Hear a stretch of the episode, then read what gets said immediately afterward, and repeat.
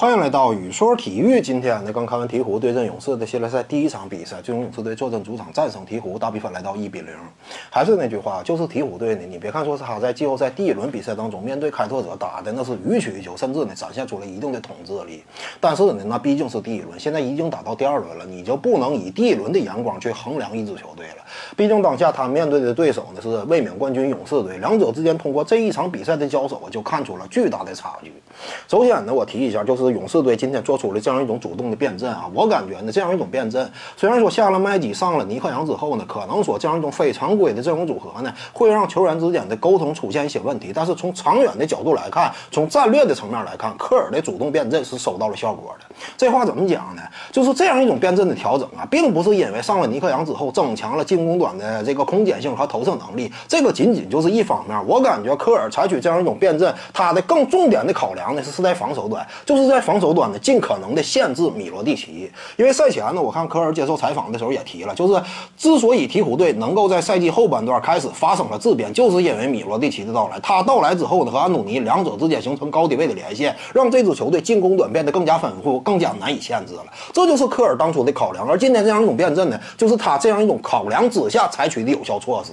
下了麦基，这达到一种什么效果呢？就是如果说按照常规阵容，麦基和格林搭档内线的话，这就会迫使杜兰特必须得或这个主防对方的外线球员。那么这样一来呢，麦基他对位米罗蒂奇肯定是没有优势，这个不用提。而格林呢，对位米罗蒂奇，格林自身的防守优势也发挥不出来，因为毕竟格林呢，他的特点是下盘稳健，擅长低位的顶防，但是米罗蒂奇呢，打得非常灵巧。尤其在三分线外呢，他能够提供有效的投射威胁，而他呢身高相比于这个格林呢又有很大的优势，所以呢去限制米罗蒂奇投射这一角度来说呢，格林他也是自身的这样一种天然劣势，很难去有效的呃达到这样一种目的。那么在这样一种情况之下呢，就有必要下掉两位内线当中的其中之一，下谁呢？肯定是不能下格林，毕竟格林攻防两端作用非常突出嘛，就得下麦基。下了麦基之后呢，让杜兰特拔到大前锋这一个防守位置，让杜兰特更多的去。对位米罗蒂奇，我们清楚，米罗蒂奇他并非是一对一蹲位单打那样一种类型的内线，所以呢，呃，低位这块呢，杜兰特也是完全能够应对自如的。至于说你在外线的一杆打法呢，杜兰特自己的身高敏捷性都是占据压倒性优势的，那是更是你就完全无从发挥了。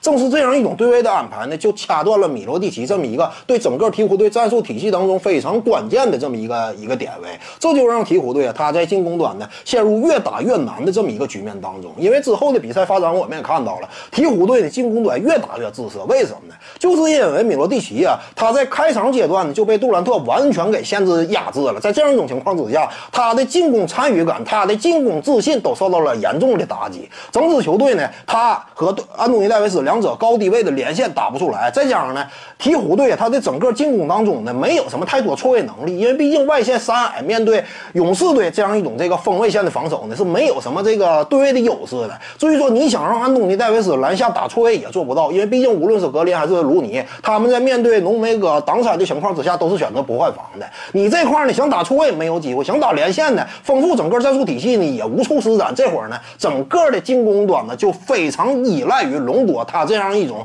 通过自己的统帅力率领球队这样一种空切的打法了。但是呢，这样一种套路必然会在勇士队越来越适应你打法的情况之下，陷入越来越严重的进攻问题。所以呢，这个比。赛越打后边，鹈鹕队进攻端就越艰难。所以呢，我感觉科尔他这样一种主动调整呢，从整场比赛来看，从战略层面来看，是收到了非常大的效果的。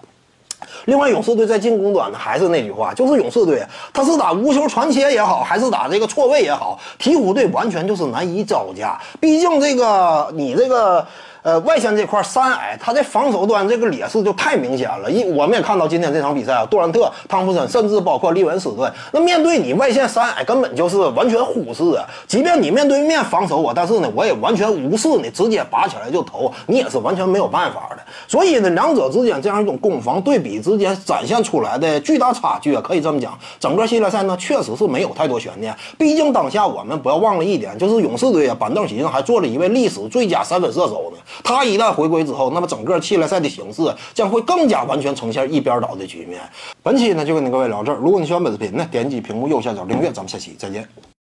各位观众要是有兴趣呢，可以搜索徐静宇微信公众号，咱们一块儿聊体育。中南体育独到见解就是语说体育，欢迎各位光临指导。